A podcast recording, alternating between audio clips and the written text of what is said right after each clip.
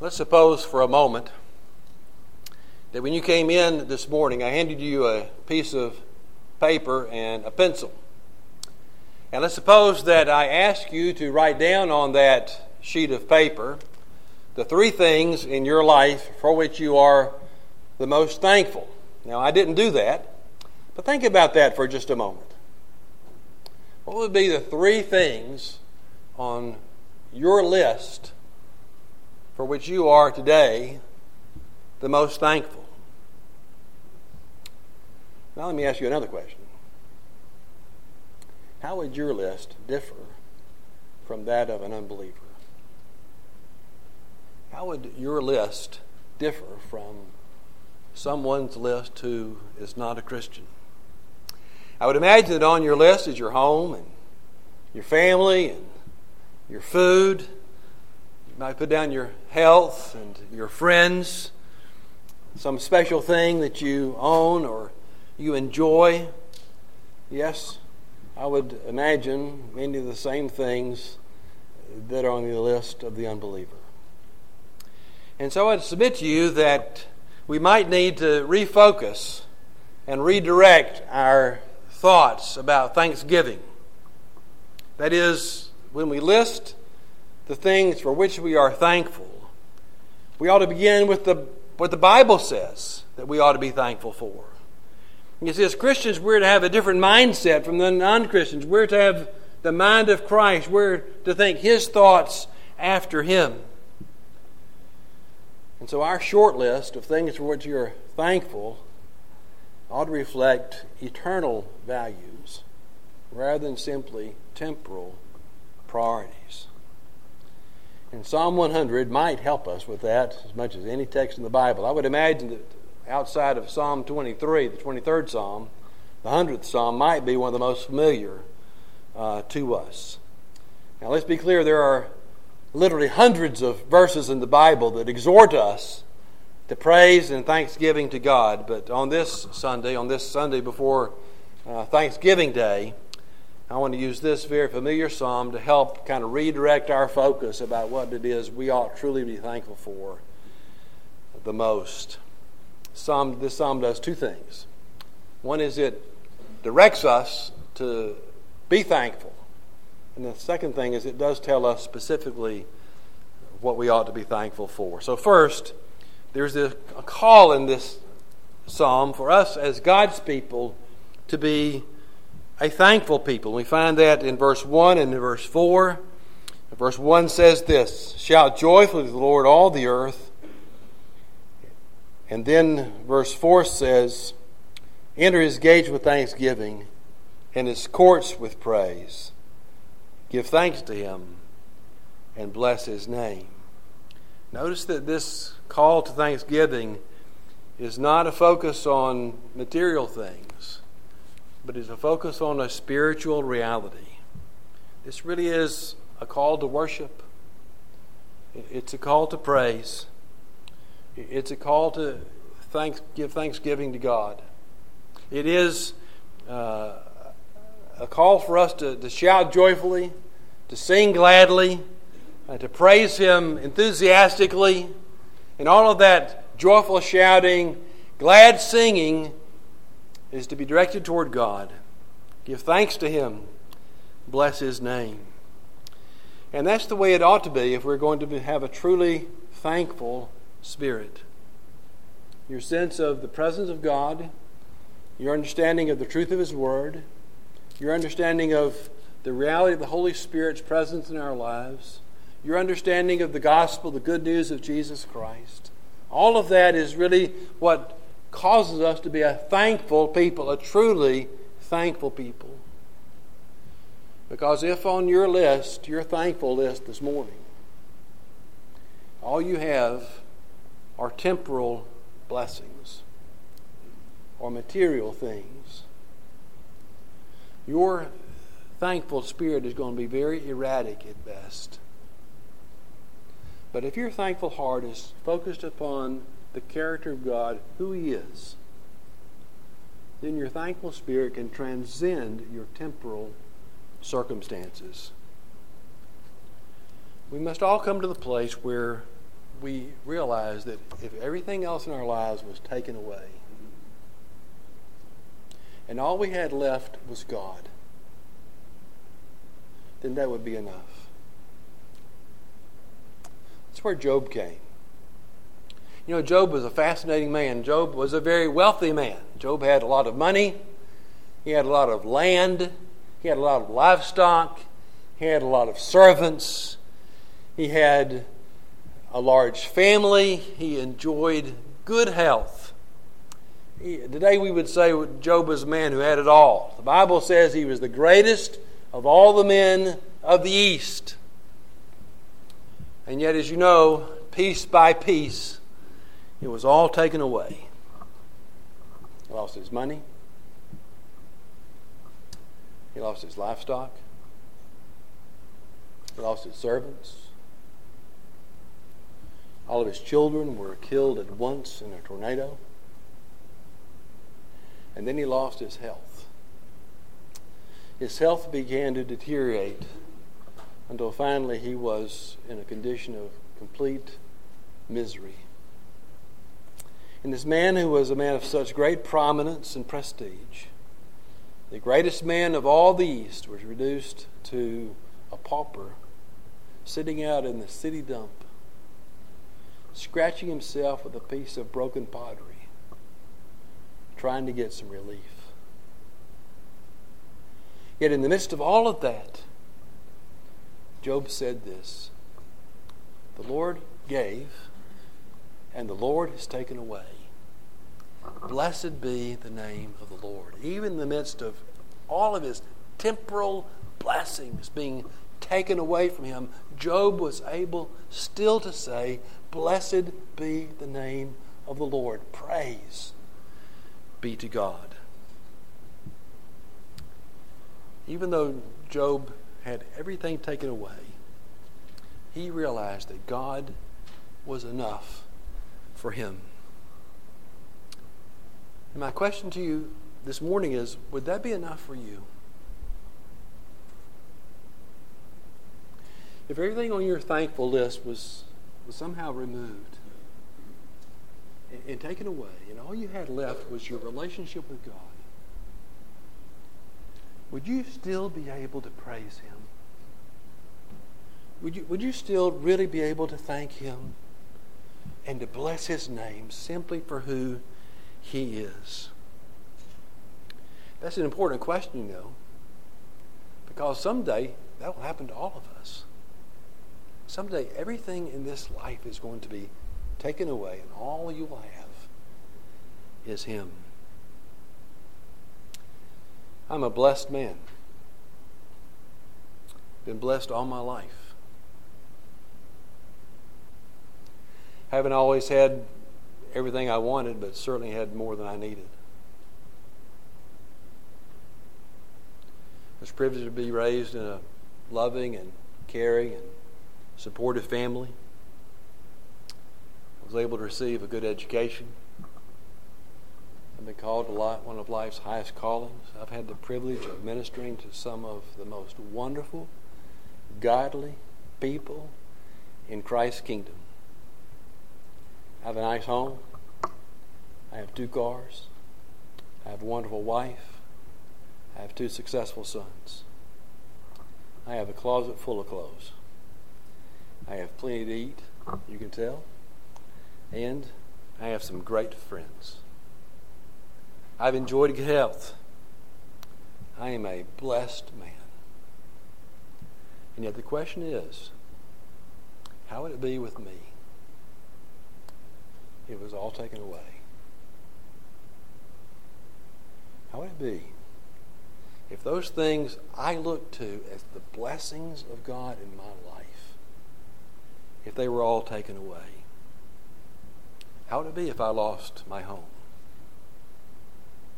or my cars, or my wife, or my sons, or my health? Would God truly be enough for me? Sometimes I'm not sure I can honestly say that He would be. I'm so attached to the things of this life. And that's why the psalmist says, look, you need to redirect your focus here.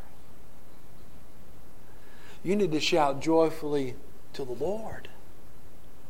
You need to serve the Lord with gladness. You need to come before Him with joyful singing. You need to enter His gates with thanksgiving and His courts with praise. You see, it's when our, our minds and our hearts are focused toward Him, then we realize, you know, He really is enough for me. Because, again, if I find my gratitude, my, my thankful heart, or my thankful spirit only in the things that I enjoy in this life, it's not based on very much.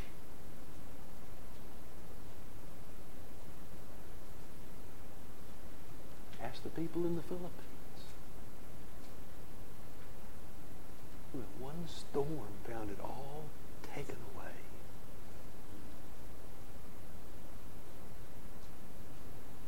And so our focus must always be on God, and our gratitude must be to Him for who He is.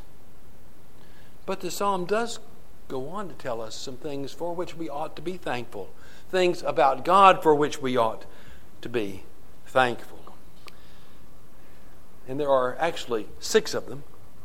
I'm going to touch on them briefly as I conclude this morning.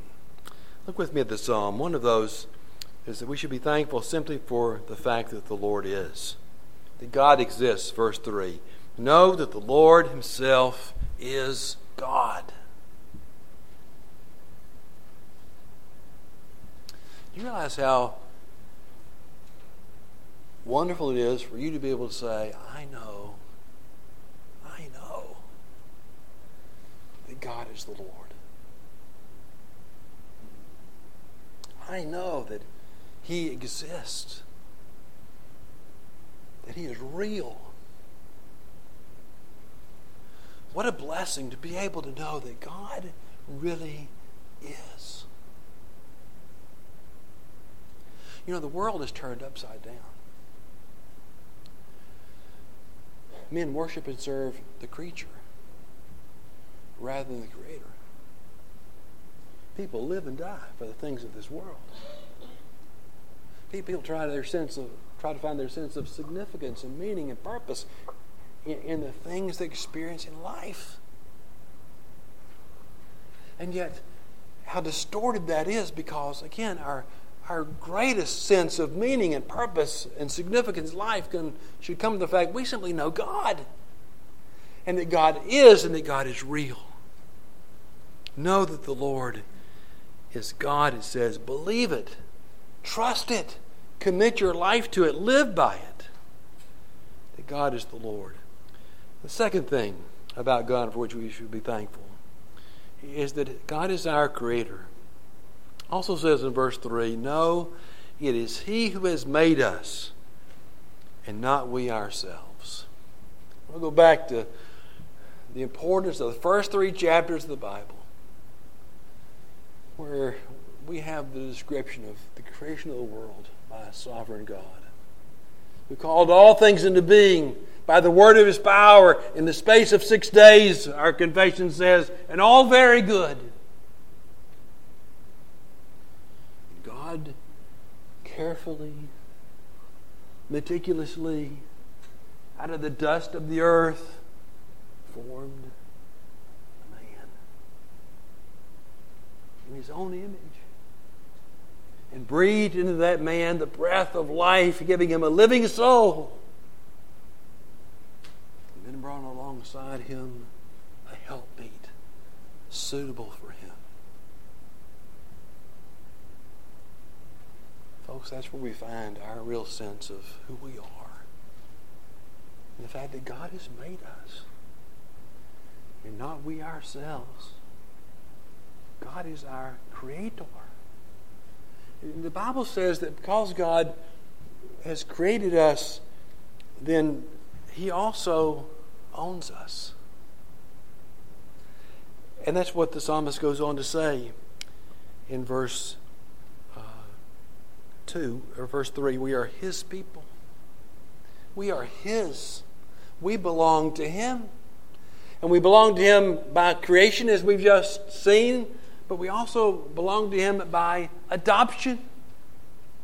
God has called us, chosen us to be his people. We are his because he made us.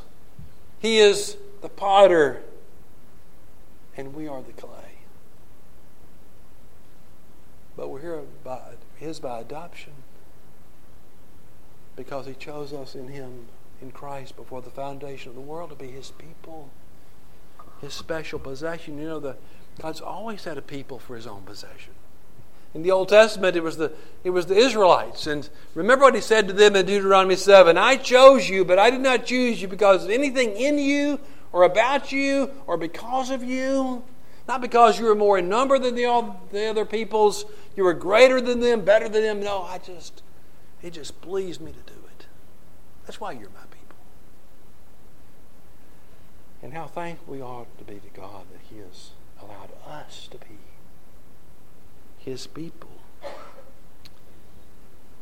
And then a fourth reason to give thanks to God is because He is our keeper, our provider, and our protector. We find that at the end of verse 3, where it says, Not only are we His people, but we, are the sheep of His pasture. You know what the psalmist is saying there? God is our shepherd. God is our shepherd. He's the shepherd of our souls. And you know what a shepherd does? A shepherd watches over, cares for, protects, and provides for the sheep. I do want to take you back to Psalm 23, where in the most familiar of Psalms we find a description of what it means for God to be our shepherd. The Lord is my shepherd, David said, I shall not want. Those two things are tied together, you know. The fact that David doesn't lack for anything is because the Lord is his shepherd. Verse 2 He makes me lie down in green pastures.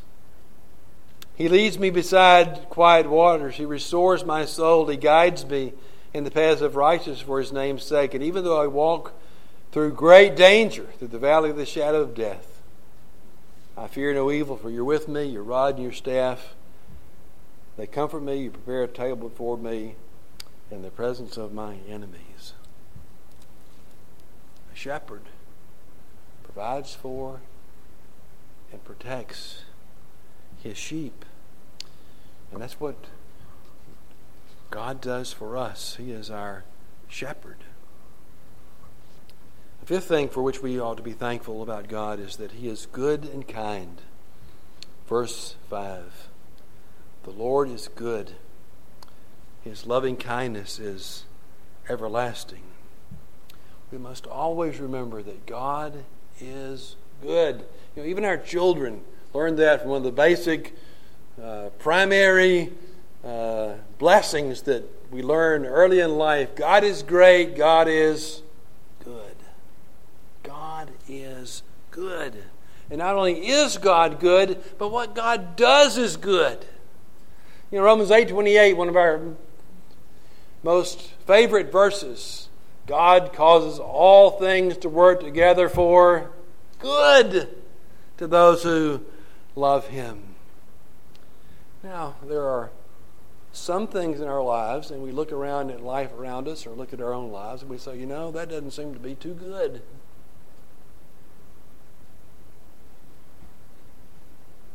We see things happen and we say, I don't think that's very good. But instead of questioning God's goodness, which is our tendency sometimes, maybe we ought to redefine our understanding of what is good. Is what is good only what makes me happy? What makes me comfortable? What builds up my self? What makes me feel needed or important? What keeps me away from sadness or pain, sorrow, or difficulty? Is that what's good? Or is what is good, what makes me a better person. That helps me trust more in God, to be more dependent upon Him. I had that conversation with Ron Klump earlier this week. When you go Ron, visit Ron, he ministers more to you than you do to him. We were talking about that this morning with some, some men who've been by to see him. But you know, we were talking about that, and he understood that even though that's not where he wanted to be, no, no, not what he wanted to be doing, that it was good. And that God was going to bring good from it. The Lord is good. And, and what he does is good. And some of you are, go, are going through difficult days. Some of you all are struggling with some things in your lives. But I want you to understand that it's because God is doing something good in your life. And He promises to work it all together for good uh, for you. And then there's a sixth thing for which we ought to be thankful about God, and that is His faithfulness. The last line of the psalm says, His faithfulness is to all generations. God is faithful. He is the one constant thing in life. He never changes. He's the anchor for our souls. He's the one thing that holds us steady and fast. He doesn't move. He is completely faithful. The God we pray to today is the same God to whom Abraham, Isaac, and Jacob prayed. He hasn't changed a bit since then. He is faithful. And you know what? He's faithful to all generations. He's faithful to those with the gray hair like me who are in the last stage of our generation. He is faithful to those of you in the middle range, and He's faithful to the little ones. He'll be faithful to the third generation. There may be even a fourth generation in here this morning. God's faithful to generation after generation after generation. And we can claim God's promise. Not just for ourselves, for our children, and for our grandchildren, and our great grandchildren. Because God is faithful to His Word. And so when you begin to make out your thankful list this week, and I would encourage you to do that.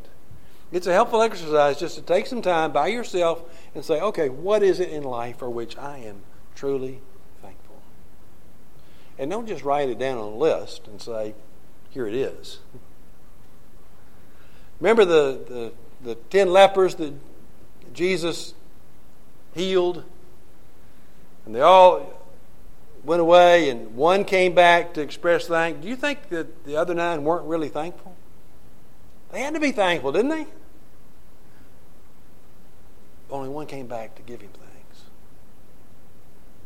Don't be like the nine who are thankful but don't tell him.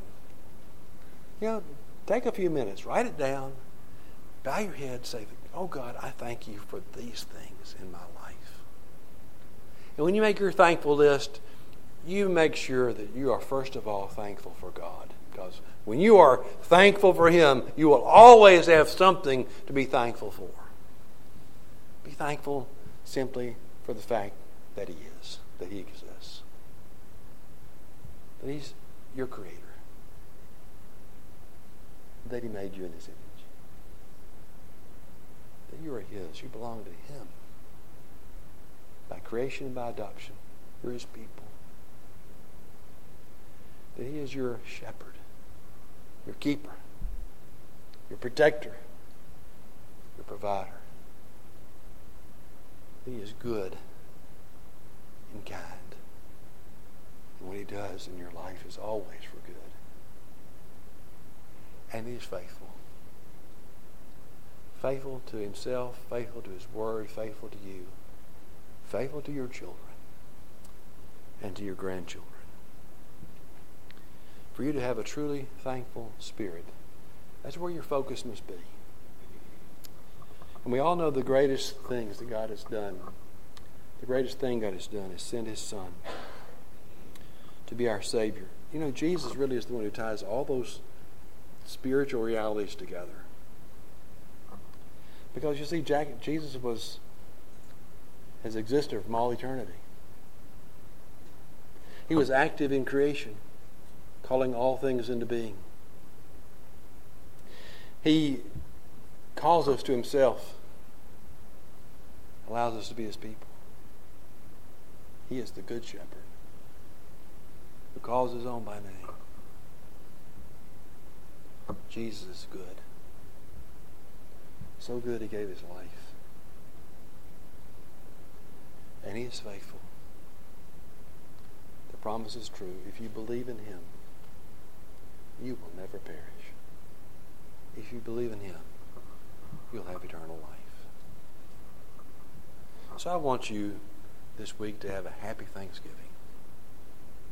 But I want you to know that the way to have that is by redirecting your focus upon who God is and what He's done for us in Christ. Let's pray. Father, thank you so much for your word. And I thank you for this psalm. It's meant so much to many of us over the years, one we might have put to memory as a child. But Father, may we use it this week to redirect our focus, to be truly thankful to you, to who you are, and for all you've done for us, especially what you've done for us in Jesus. Whose name we pray. Amen.